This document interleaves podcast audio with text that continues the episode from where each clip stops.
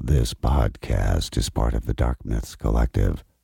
Visit darkmyths.org to discover more shows like this one. The darkness awaits.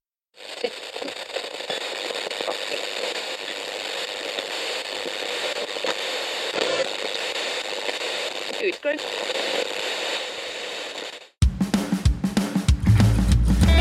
evening, everybody, and welcome to the graveyard. Thank you for joining us tonight. My name is Adam. And my name's Matt. Now, pull up a tombstone or settle into your casket and get comfortable because this is Graveyard Tales.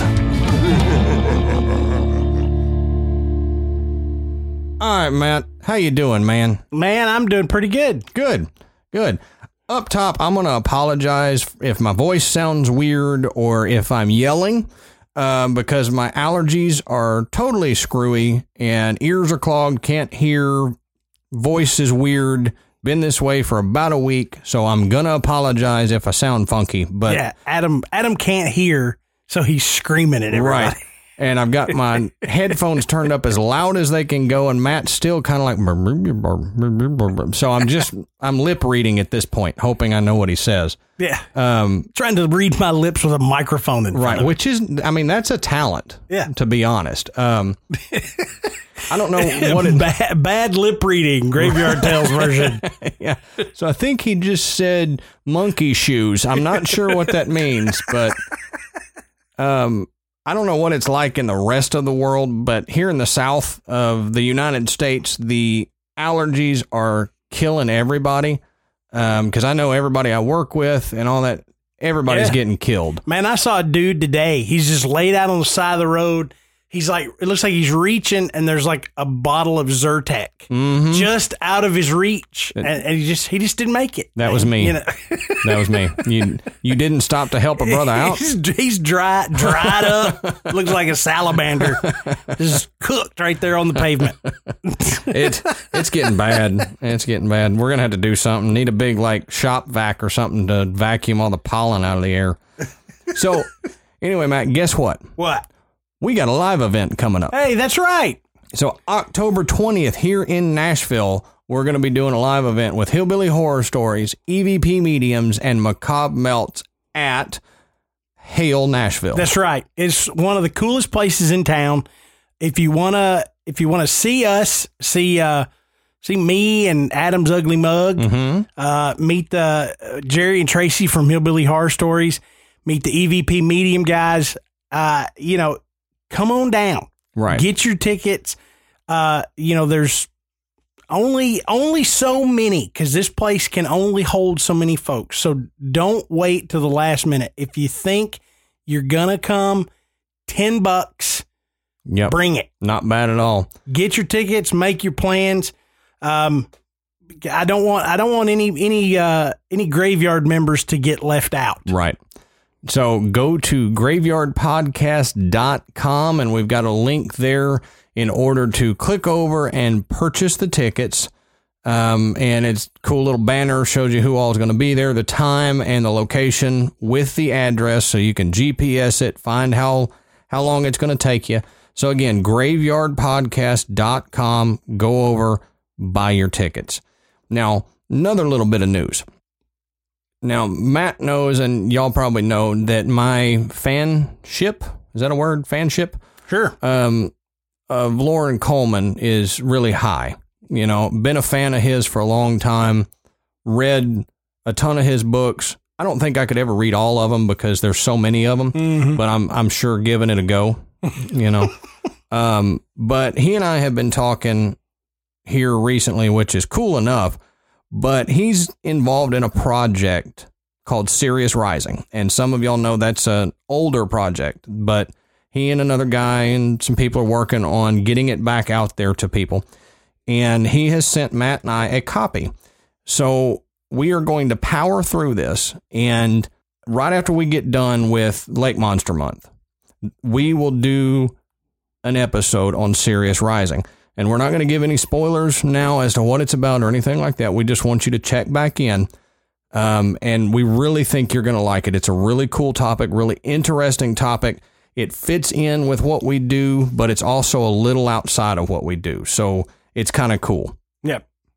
Um, so anyway, I think that's all the news we've got for you and everything. We haven't done it in a couple weeks, but let's take a potty break and let's hear from Monsters Among Us. In the shadowed recesses of our world, monsters lurk.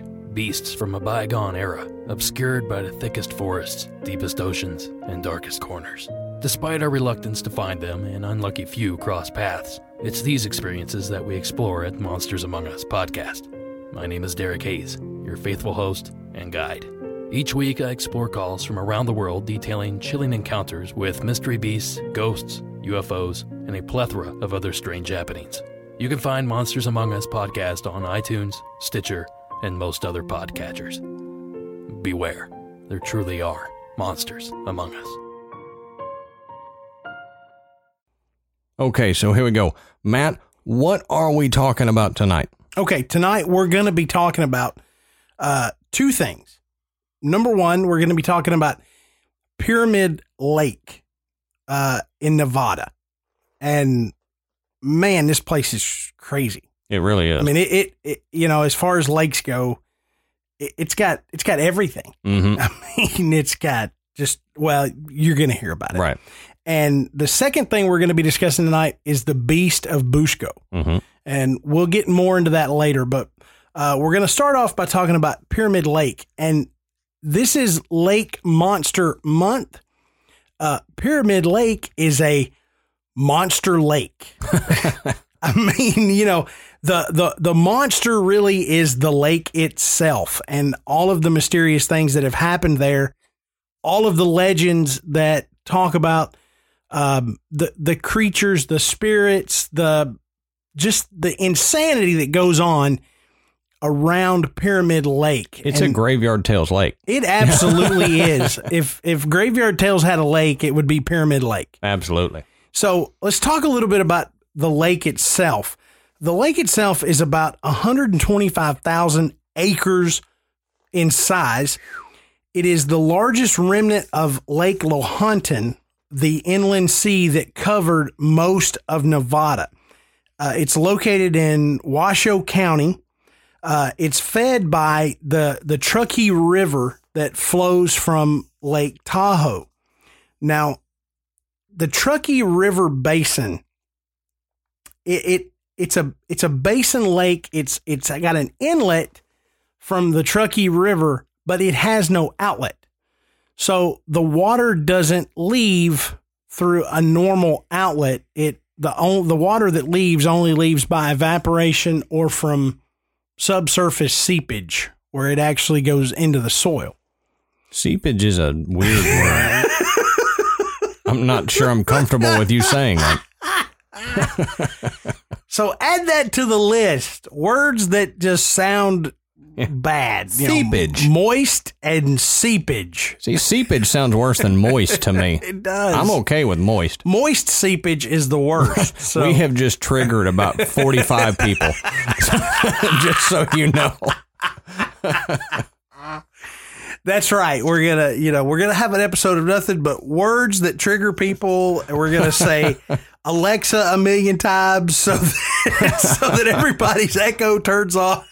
Well, and now Alexa is just searching for moist seepage. That's not good. Yeah. If you've got one of those ones that's got a screen on it, don't look at it. Right. All right, all right. Off of that tangent. um, so, uh, so the name Pyramid Lake it comes from the numerous, uh, huge limestone cone-shaped formations called tufa, and they line the shores and jut up out of the water. Uh, with the largest of these being Anaho Island, which just shoots out and just looms over the top of the water. And if you're wondering what it looks like, I bet you've already seen it. Probably have. Um, the lake is well known for crystal clear water, pristine beauty, and these picturesque vistas, uh, as well as being a sanctuary for you know a huge amount of birds, including geese, pelicans, gulls, owls, grebes. The hell's a grebe? I'm not sure. I, I, I don't know why I didn't Google what a grebe was, but now and duck sand, um, as well as a home to numerous endangered species of fish. Now, the reason I said that you've seen Pyramid Lake, um, the image of the the Anaho Island coming up out of the water is the default screensaver for Apple iPad products. So every everybody has seen it. You've, you've seen it on a display. You've seen it on a commercial, something. Maybe on a commercial. I'm not an Apple guy. And Yeah, he's not. I am. talking about triggering people, we just triggered the double density guys. Yeah, we did. Apple products suck, Angelo. Okay, sorry. Go ahead. Man, we're full of tangents. Yeah. I, I didn't realize we was going to have this many this quick. Um, but the surrounding area around Pyramid Lake has long been inhabited by members of the uh, the Paiute tribe. So, a lot of the legends that come with the mysteries of the lake, they their origin comes from, you know, the Paiute. So, Adam, why don't you get us into some of these legends? So, All right. So, like Matt said, a lot of these come from the the Paiute history, and there's a couple different versions of these. Um, I'll give you one. Matt will give you another one uh, because there's a couple different versions, and depending on the version you choose to believe, that kind of it, kind of determines where this goes. And we're going to cover all the theories and all that as we get into it. But the original Paiute legend there is a young man that fell in love with a mermaid while visiting the California coast. Determined to marry her, he brought her to his home near Pyramid Lake. Upon seeing the strange creature, the tribe's elders immediately rejected her and demanded that the young man return her to the ocean. The rejected mermaid departed, but not before putting Pyramid Lake under a curse.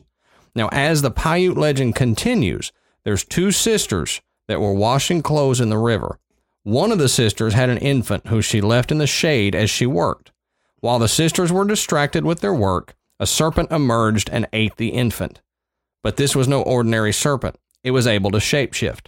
So the serpent assumed the form of the child, and when the child's mother went to feed it, the snake attacked the woman and began to eat her.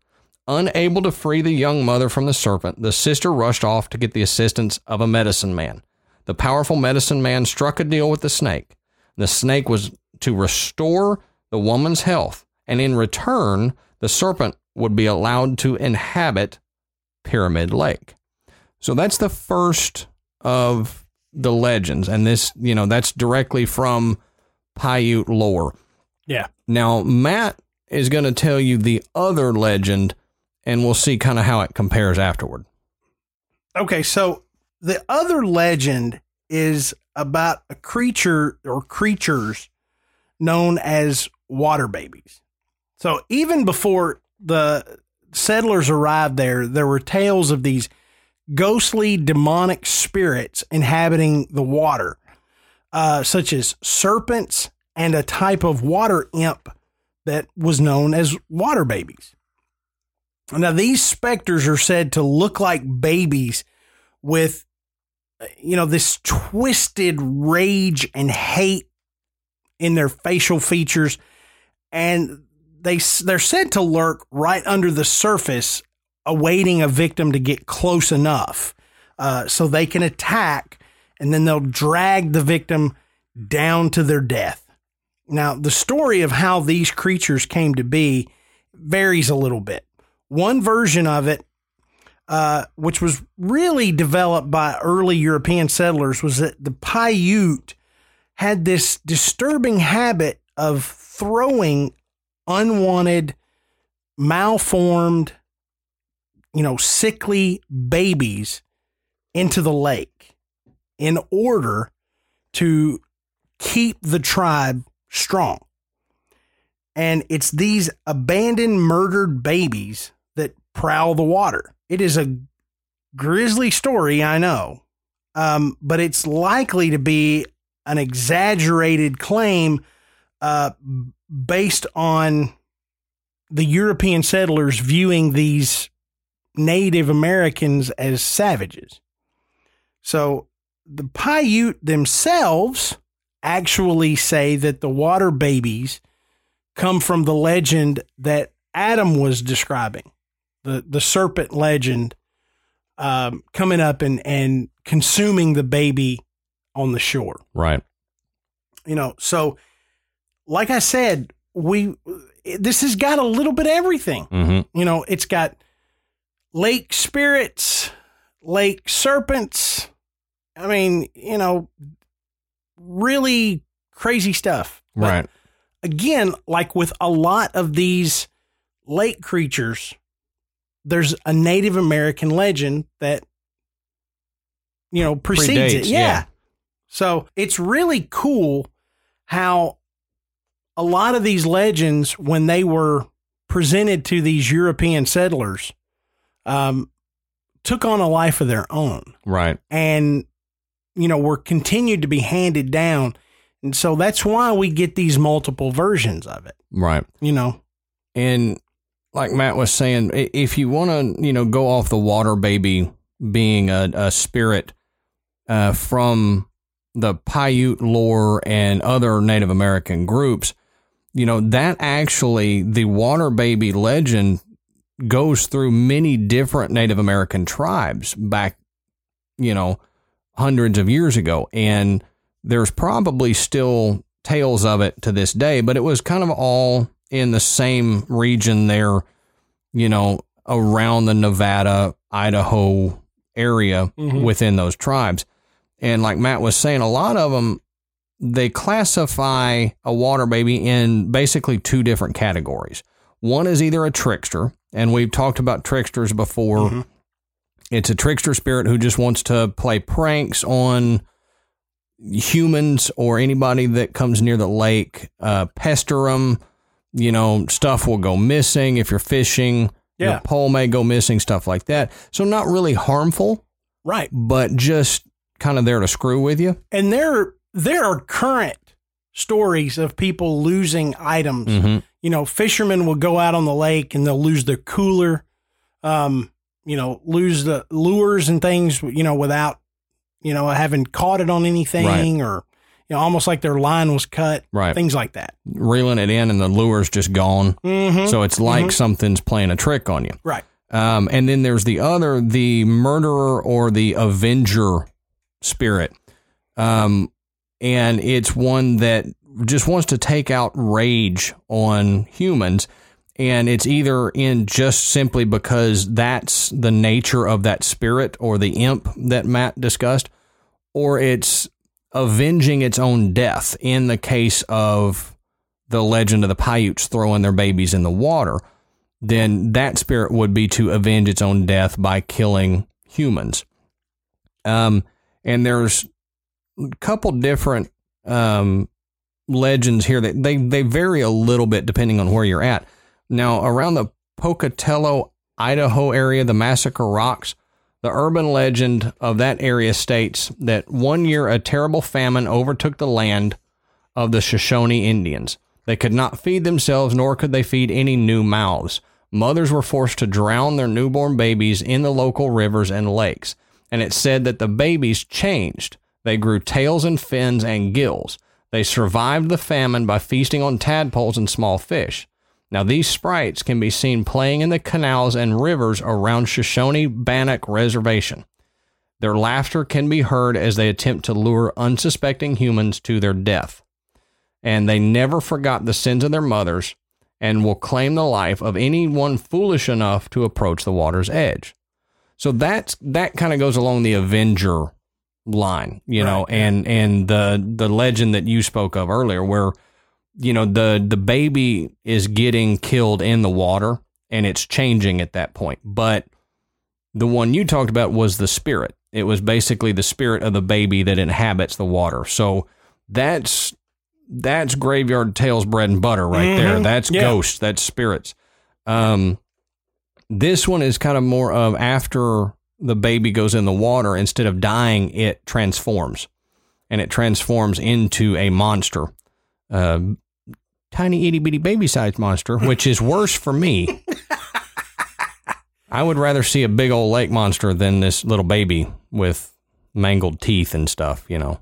Yeah, so now w- we've got a combination of spirit baby and cryptid baby. hmm I don't know which one's worse. We call it the spitted baby. They all seem kind of bad. Yeah, they're all know? bad. I mean, you know, no, there's no good. There's no good that comes out of this ever. No. You know, whether you you you believe the legend or not, it's Right. like this is okay. You know, murderous babies. That's bad. You know, it's bad all the way around. Right. you know, it's just like okay, we're gonna do something with babies and water. Uh uh no, Yeah. it's it, it's all bad. Right. Now, in Provo, Utah, in Utah Lake, um, their water baby legend is a little bit different than Idaho's. Their story tells of a Native American mythical creature much like a dwarf. These beasts live in the water of Utah Lake. They mimic the sound of a child's screams and they cry to lure humans into open water. Once there, they drag their victims to the bottom. Now, the purpose is unclear as to why they do this, um, but it's still alive and well in Utah. That legend, you know, you they still talk about it like they do in Pyramid Lake.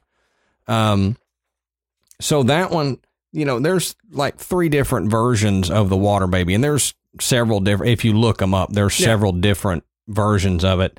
We just kind of picked three to go over.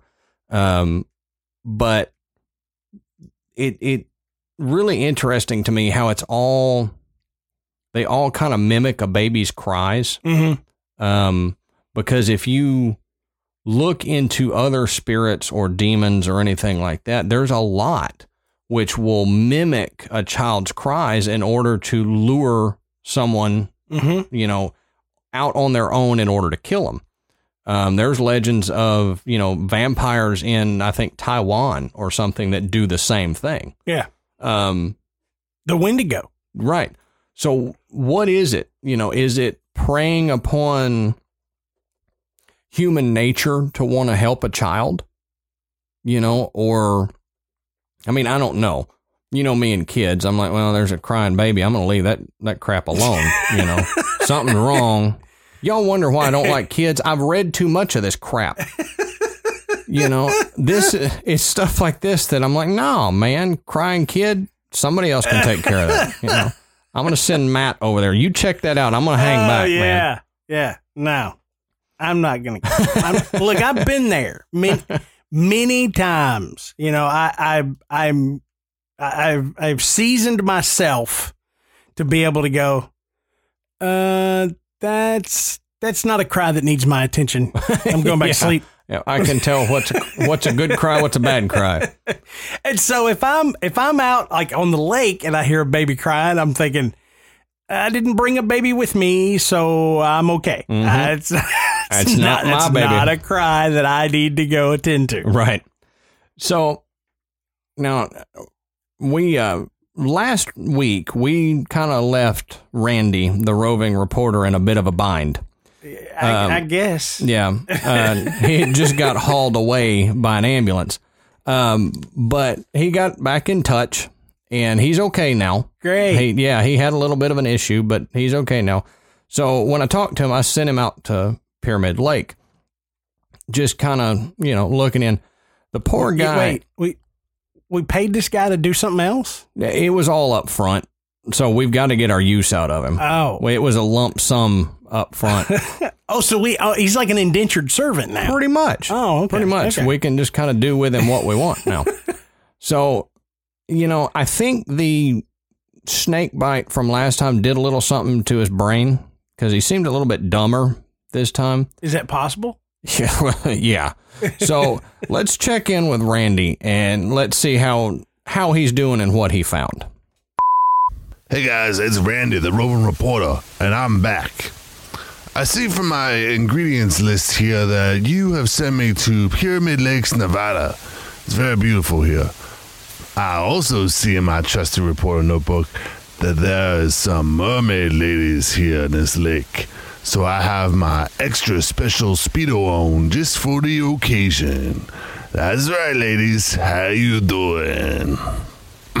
wow, this lady looks just like the picture on my iPad. Wait a sec. Wh- What was that noise? Babies? Is that is that babies? Hmm. Ah, dang it. I see I'll have to go in the lake again to investigate. Oh no, another water snake. Uh-uh, don't worry though. This time I have my official graveyard tail snake bite kit available in the merch store. Wait, what's this? You must rate us five stars on Apple Podcasts to activate this kit. Oh, great. Here we go again. Back to you guys in the graveyard.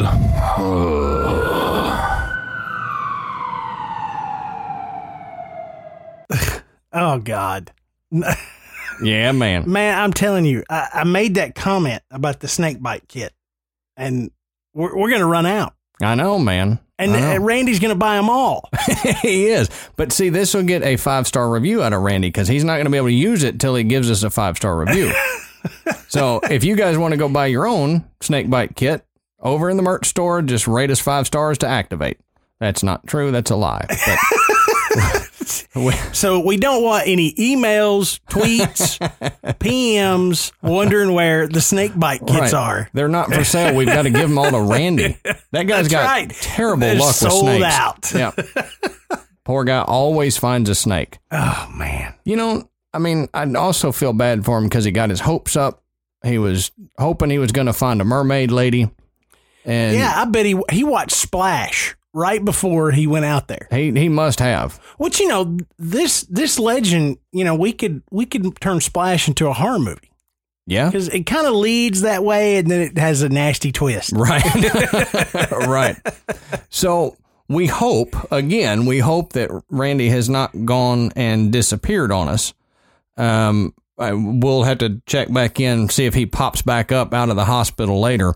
Um, that guy's got like nine lives. Yeah, well, it's seven. seven now. Right? so if we, we'll know something's up, that he's got, he's like invincible if we get seven more and then eight more out of him. um, He's just gonna have venom just flowing through his. Yeah, well, eventually he'll be immune to these snakes. That's, that's right. That's right. So eh, the reason we hope he doesn't go missing is because to this day there are reports of people going missing and reports of people just like Randy that hear baby cries on the wind coming across the waters. And this is from people that don't even know the tales of water babies. They find out after they hear it. And usually it, the legend goes that if you hear a water baby, then that is impending doom for you. Yeah, it's You're- a bad omen. Right. You're either going to die or go missing or go missing and die, whatever order it needs to be. Yeah. But something bad's going to happen.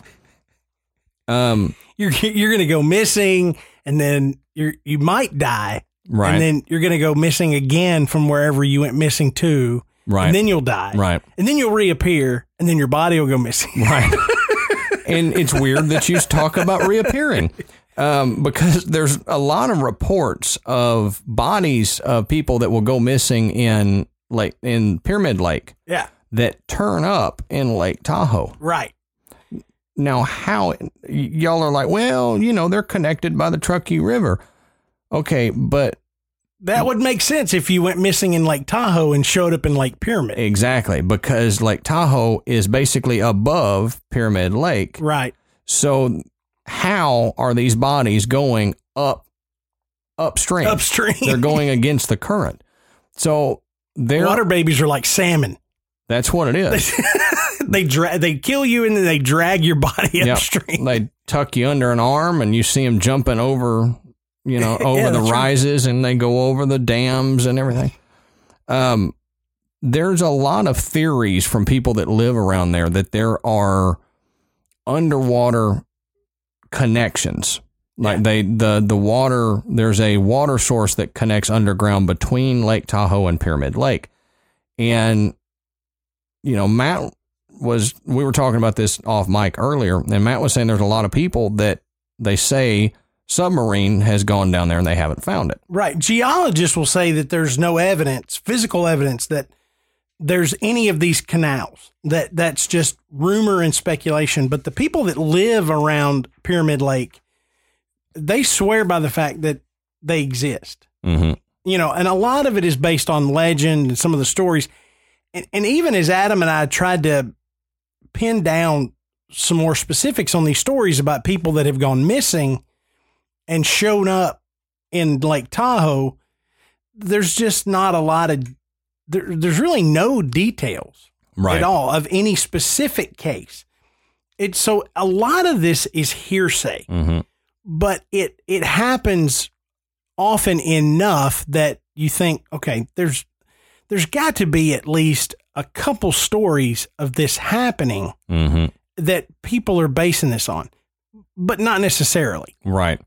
You know, so uh, you know, like I said, you would think if somebody went missing within the last, I don't know, 50, 75 years, this would have made a, a, a big news story. Mhm. And and they showed up in a different lake. I mean, which sounds like a missing 411 case. Right.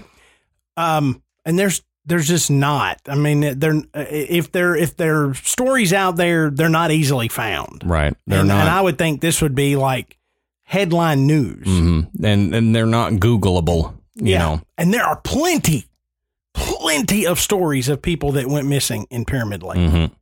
You know, and and there's there, I mean there's stories of people, of fishermen, of divers, paddle boarders that have gone out and and maybe their body was found, maybe it wasn't. Mm-hmm. I mean, the, the lake has a depth of 365 feet.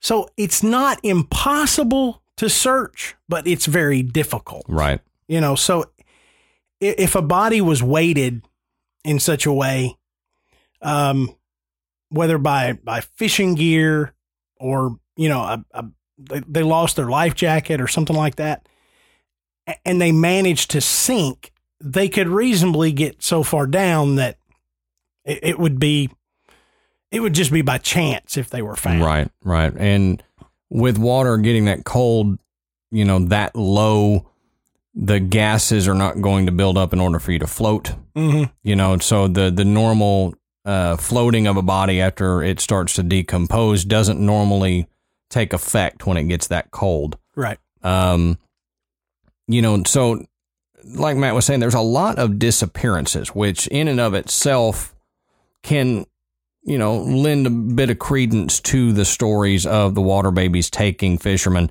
because, you know, they say springtime is when they're most active and that's when the most people go missing. Now, okay, that that may be true, but think about who's out there. Springtime is one of the probably one of the highest seasons for activity in the lake because people are fishing for cutthroat trout Mhm. around that time. Uh, boaters, they're just coming out to kayak and, and boat and everything. So, with more activity, you're going to have more chances of people going missing and dying on a lake. So, it may correlate, but it may be kind of a spurious correlation and not fit that well. Um, but it is weird. hmm Now, one of the things, you know, we were talking about hearing the cries of water babies.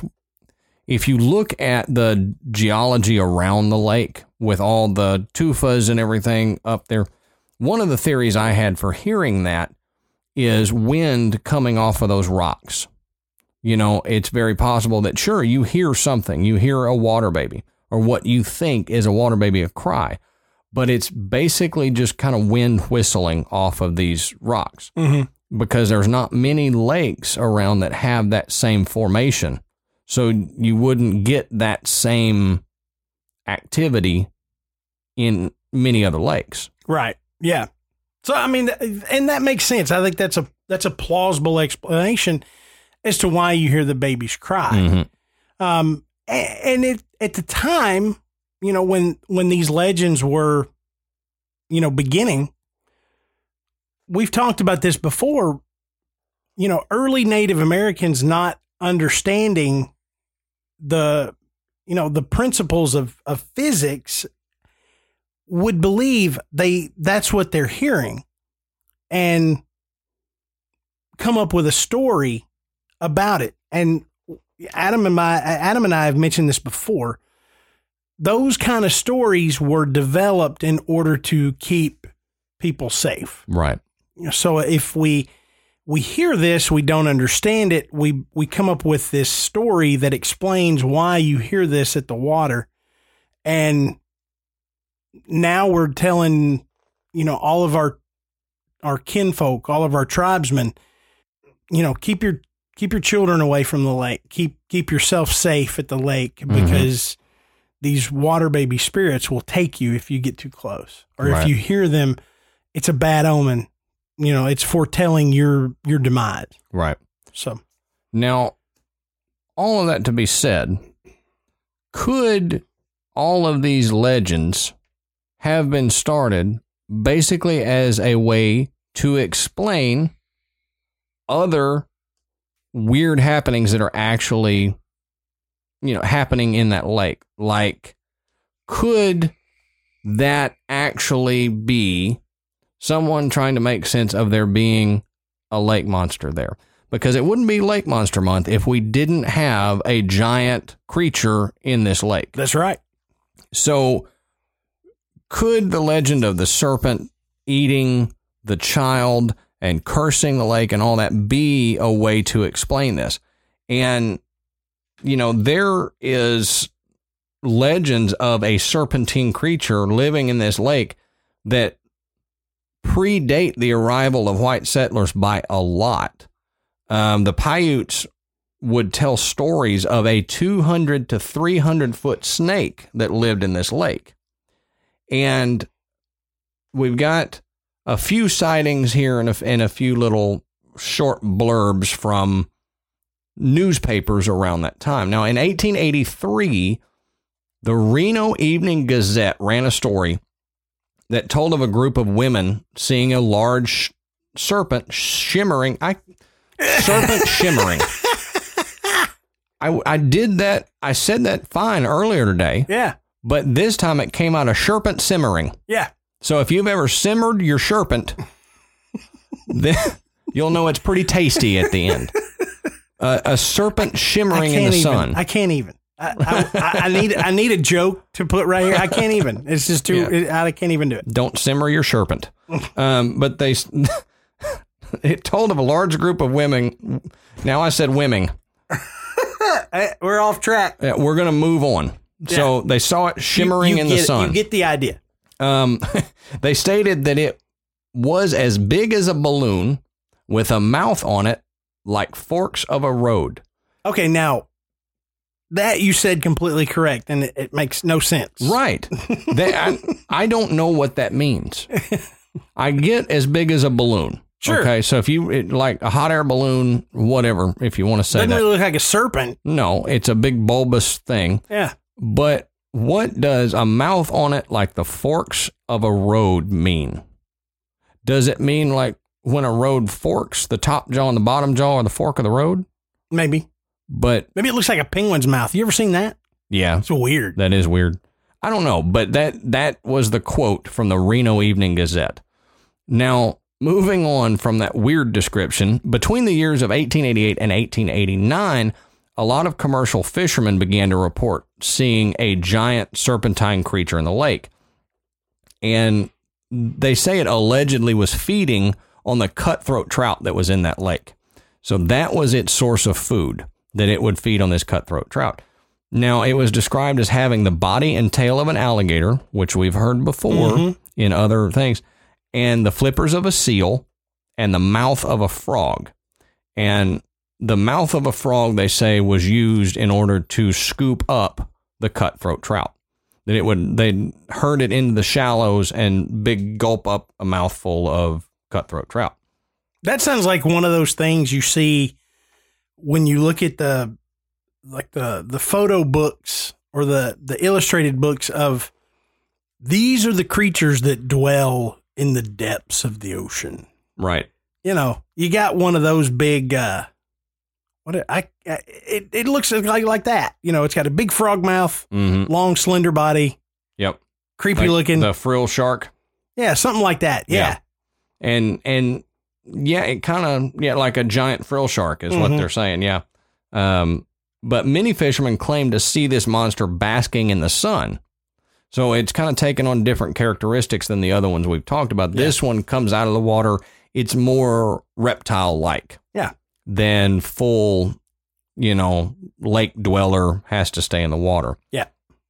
Um, in 1919, the Newcastle News ran a story that was titled Sea Serpent Immune to Bullets.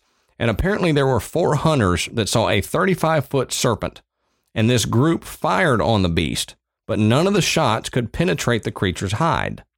So, this sounds a lot like others that we've talked about, Mhm. where, you know, the hide is so tough that it can't penetrate.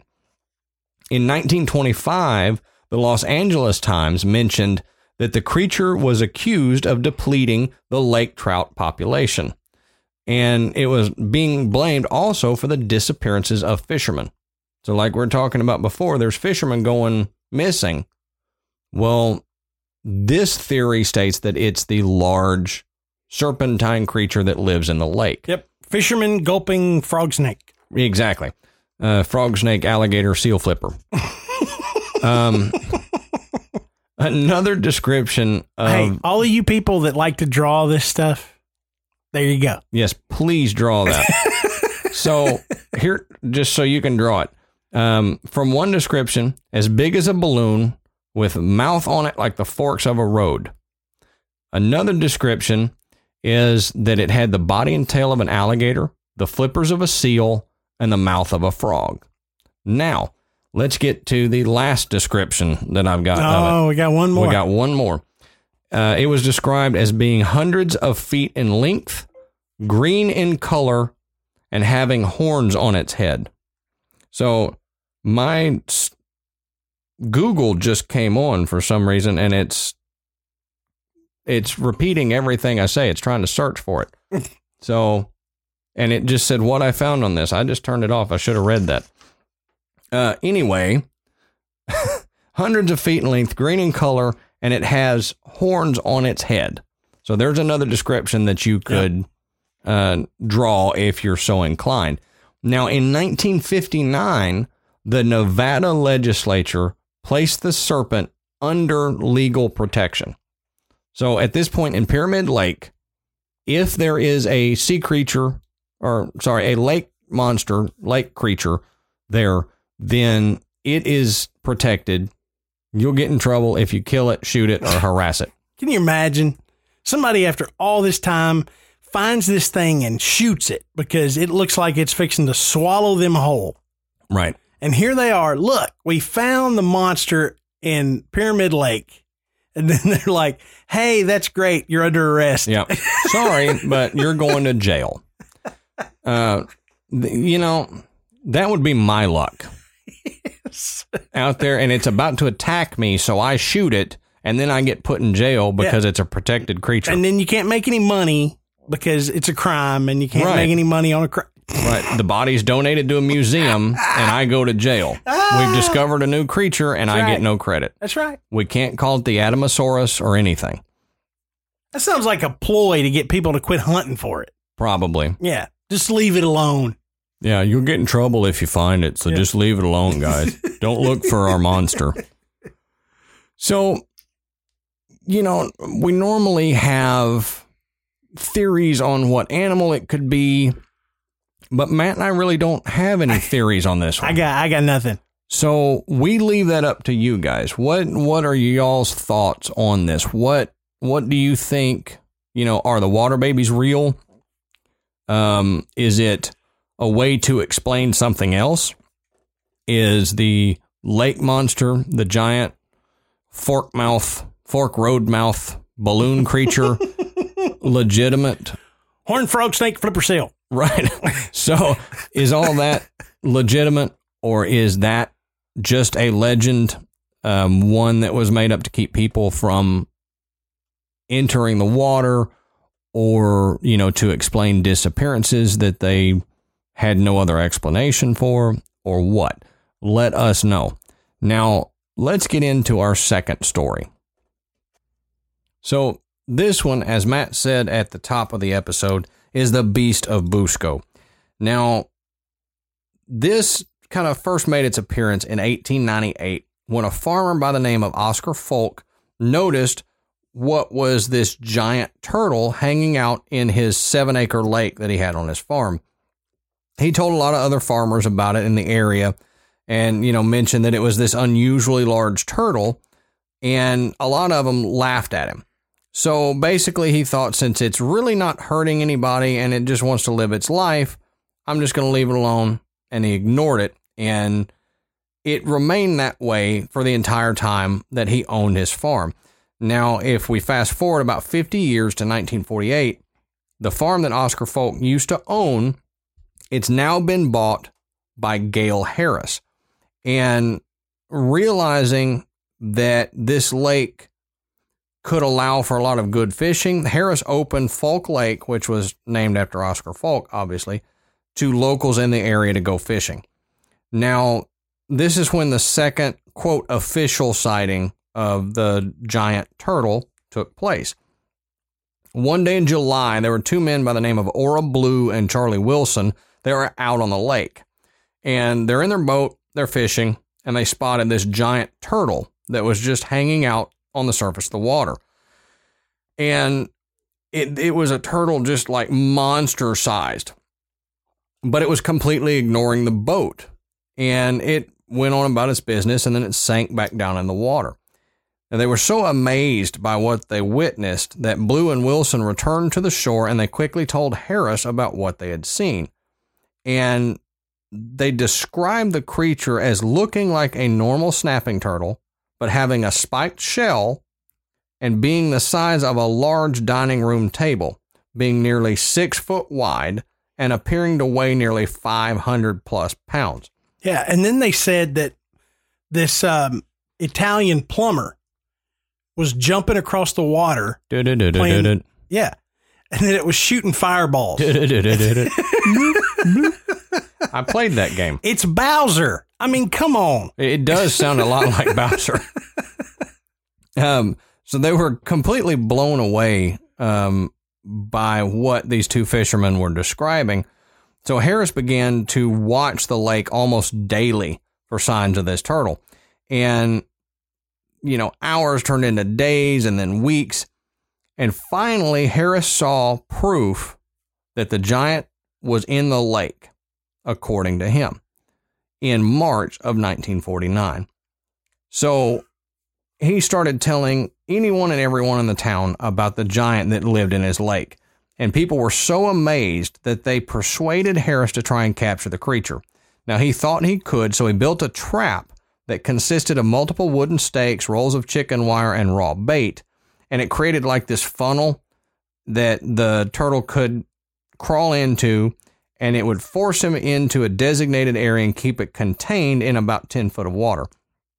Now, all the town folk arrived at Harris's farm days later when the trap was ready and they anxiously awaited the turtle to arrive.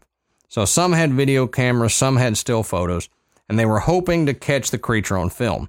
A few hours passed and the turtle finally arrived at the trap and began to venture inside. The witnesses on shore gasped and the cameras began to roll and snap away, and the creature swam into the trap. But the trap didn't hold because the wire that he used was too weak to hold this turtle. So chicken wire is not going to hold a 500 plus pound turtle. I don't think it's going to hold a 500 plus pound anything. Right. And I can get through chicken wire. I've built a chicken coop. Now, chicken wire is my arch nemesis because I always come away like I got in a fight with the chicken wire. Yeah. Cut up, bruised, egos busted. But I can break out of a chicken wire trap. So that wasn't a good plan for him. So almost instantly, news of this turtle began to spread from Fulk Lake. And all three men were talking to reporters, and it, it became a nationwide story. And because of all these stories in various newspapers, people began to flock to Harris's farm to see the beast, in quotes, for themselves. And others showed up just to ridicule Harris for claiming such an unbelievable creature was actually living in the lake. And crowds of nearly 200 people showed up to watch Harris and others attempt to catch Oscar, which it was affectionately named after the original owner of the property in the lake. And uh, they so they they devised a few different ways of trying to capture this. So they developed a homemade periscope in order to see down into the lake and catch sight of Oscar hanging out on the bottom. But the water was just too murky to see anything. And the tube that was used even damaged Harris's eye. So yet another fail for poor Harris. Please remember, this is the late 1940s. Right. you know, they don't have the technology that we have today to go find an animal of this size in this lake. Right. You know, they're doing the best they can. Right. So Harris got a fully functioning diving suit and talked a man named Woodrow Rigby into putting it on and going into the lake to search. Now, he agreed to do this, but they abandoned this idea after the helmet began to leak. So then, a few days later, the helmet was repaired, and Harris talked another man into putting on the suit in an attempt to search.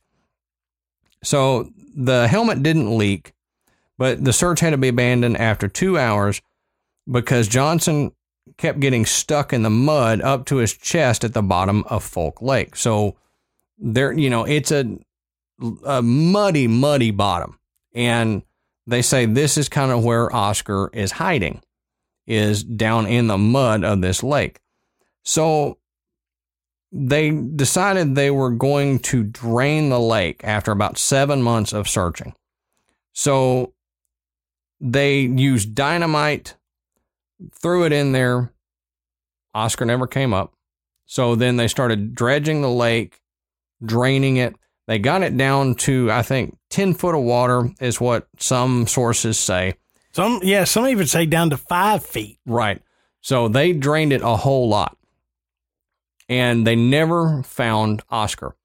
And all of this, you know, Harris lost money because he wasn't on this farm. He wasn't putting any time into raising crops.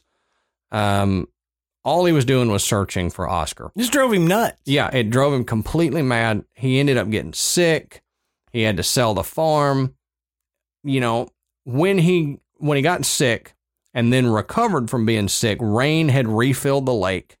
So broke at this point, he decided I'm just going to sell the farm, forget it. You know, he's there if he's there, if not, whatever. And so we we come to the point in this story where nobody's found Oscar.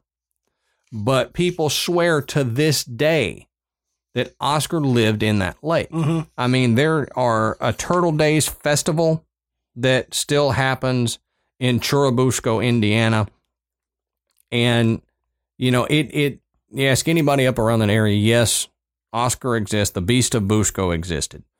So why could they not find him when they drained the lake? Well, there's a lot of theories revolving around that from people that say, yes, he was there. One of the theories is that, well, he buried himself down in the mud until people left him alone.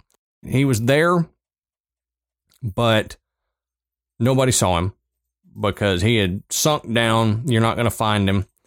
Another one is that there are underwater canals that go to other lakes, and he was able to escape in one of those when people, you know, started screwing with his lake. He got out and went to another lake to ride it out. Um, another theory is that that actually killed him. The dredging, Mm-hmm. the draining killed the beast, and he ended up getting stuck in the mud below, and that's why a body, a shell, nothing has come up. So, is it possible that there could be a 500 plus pound snapping turtle? If you're talking alligator snapping turtle, absolutely. Yeah. Because the descriptions of it are a bumpy shell, and alligator snapping turtles have basically three rows of bumps that go down its carapace. So that sounds to me like a snapping turtle. Mhm. And Matt, I know you've seen one, I've seen one. We've seen giant snapping turtles, alligator snapping turtles ourselves.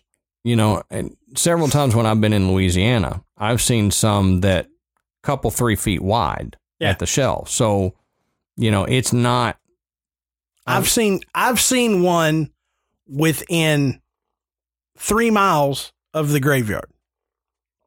It was it was years ago, and it's it's a great story. But I'm going to work, and it's probably about seven in the morning, and the normal road that I would take runs right along the side of the lake, may, maybe a hundred yards at the most and and you're in the water.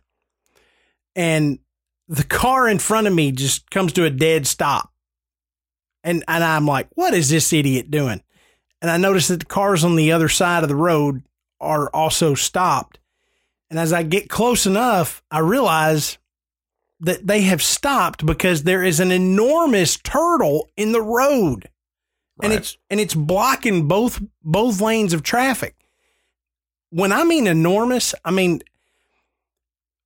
I was probably maybe 20 feet from this turtle. Mm-hmm. And there were people getting out of their cars trying to urge this thing along. And probably three people could have stood on the on the shell. Right. You know, I mean, side by side. It was that big. Mhm. I mean, it, it was at least it was at least four feet in length, and I'm just talking about the shell. right. And it, it sounds like an exaggeration, but I mean, I'm I'm looking at this thing, and that's not that's not out of the out of the ordinary for these turtles, and they they live a really really really long time Right. this thing had an enormous head, you know, and th- turtles are, they have these type of turtles have claws on their feet, Mm-hmm. you know, that are sharp. Th- They're not when they're this size, they are not an animal that you can just mess with. Right. I mean, they can bite you Mm-hmm. and if a little snapping turtle can, you know, break your finger or at least nip the end of it off, imagine what one this size could do. Yep. It, it could break your leg, Oh, sure. you know, if it got a hold of it, and it's not going to let head. go. No. And if you believe my grandmother, it, a snapping turtle won't let go until it thunders. Yeah, right. I've heard some of those old wives' tales. Um, and like Matt said, they can live a really long time, and they're known to be able to live 200 plus years if the conditions are right. So, you know, uh, the Beast of Busco, Oscar, could have been one of those that, to that, you know, it was a couple hundred years old Yeah. and you know they found it at the end of its life it the conditions had been perfect for it nobody had messed with it till this point so it was able to just grow and grow and grow and you know if it wasn't if it just happened to grow real big soon oscar could still be alive be out there in another lake Mhm. somewhere if there were underground water connections to Right. other lakes um so of all the cryptids that matt and i talk about this is one that to me is legitimately possible and it's legitimately possible that it is exactly what they say it is that it is Yeah. a giant snapping turtle it's, Big turtle. it's not a misidentification of something else you know this is just a huge alligator snapping turtle and they're known to live in this you know that area and all the way down south and I mean, there's nothing that is too crazy about this story except for the fact that it was six plus feet wide, Yeah. you know, but that's possible, Sure. you know. Um, and if you want to talk prehistory, there are turtles that, you know, baby turtles that were that size back Yeah. in the day. You know, I mean, it, it's not uncommon for reptiles to keep growing through their entire lives if conditions are right. Yeah. Gamera. Right. So, um, you know, it, do you guys think that it is? You know, are are we way off base? You know that we that this isn't a giant turtle. You know, were people making this up for fame? Um, or are you like us? Do you believe that this is entirely possible? Um, we thought this one was cool just because of how plausible it was. Yeah. Yeah. Um, you know, because I bet you if Matt and I searched, we could find one, eh, you know, a, we find a good size one. pretty dadgum big turtle just Yeah. across the road here from the graveyard. I saw that one in the days prior to smartphones. So I would, Right. otherwise I would have a, a, a picture of it. But yeah, I mean, I, and I've seen alligator snapping turtles, not, I've seen them in, in like aquarium, mm-hmm. you know, you go and you visit and they're like, look at this thing. And, then, and you go, wow, it's big. It's a big turtle. Looks like, it looks like an alligator that decided he was going to take up residence inside a turtle shell. Right. It's like, hey, this looks cool. You know, nothing's Right. going to mess with me now. Um, but yeah, I mean, they do get that big when they're left, you know, undisturbed. Yep. And they've got, they've got good water and, and a food source. I mean, people aren't out hunting turtle. Yeah. I mean, you don't, you, well, imagine They- there's somebody is, they but- hunt turtles, but not normally alligator snapping turtles. Right. You know, um, they hunt the little like red ear sliders and stuff because they make better stew than an alligator snapping turtle does. yeah, You know, now, I, I'll pass. I knew some people in Louisiana that you let them get a hold of an alligator snapping turtle, they'll eat that too. Yeah, why not? They eat all- alligator gar, you know, alligator snapping turtle. I fished with a guy who caught a gar, made me help him get it in the, the truck. That that's a whole nother story. But you know, uh, if it's on if it's on a lake in a lake on a farm, you know, then most you're not really going to have many people going there to hunt it. You know, probably nobody knew it was there until it got to ginormous size. Right. And then at that point, then yeah, okay, we see it, but that uh, Oscar Fulk left it alone. Yeah. So he let it, keep growing for 50 years, let it keep growing. So Matt and I believe this is very possible. You know, let us know what y'all think. But if you don't have anything else, Matt, I think that's all we got for this episode. Hey, that's right. And uh, hey, guys, be sure and go to our website, graveyardpodcast.com. Um, for many, many reasons. Number one, you can listen to the show. Number two, you can become a patron and support the show. Um, you can buy our merchandise. And as we mentioned at the beginning, you can get your tickets to our live event in Nashville on October 20th. So go follow us on Facebook, Twitter, and Instagram by searching Graveyard Tales and get in our Facebook group if you want to know what's going on in the graveyard, what we have coming up, if you want the inside scoop on stories, or hey, if you want to pitch us an idea or share your story, get in our Facebook group, the Graveyard Tales group. We have a fantastic group of folks that get in there and they're I mean, I love it when I see people interacting with each other. Adam and I are just reading along, Yeah, it's great. you know. Um, so it, it's a lot of fun. Get in there. Like I said, you can find out a lot of information uh, about the show, about upcoming events, and and we we we give you some teaser things that that jump out there. We we play games. We ask people to uh, give us their opinions. You know, you can like I said, shoot us an idea for the shows. I mean, you know, we've we've done at least one or two shows based on ideas that were thrown at us by by Facebook group members. Right. So, uh, always, as Randy said, go and give us a five star rating on iTunes. That makes us easier to find, and it allows uh, more people into the graveyard And activate your snake bite kit. and activate your snake bite kit. so, uh, as always, thank you for listening. And until next time, we'll save you a seat in the graveyard. See you soon.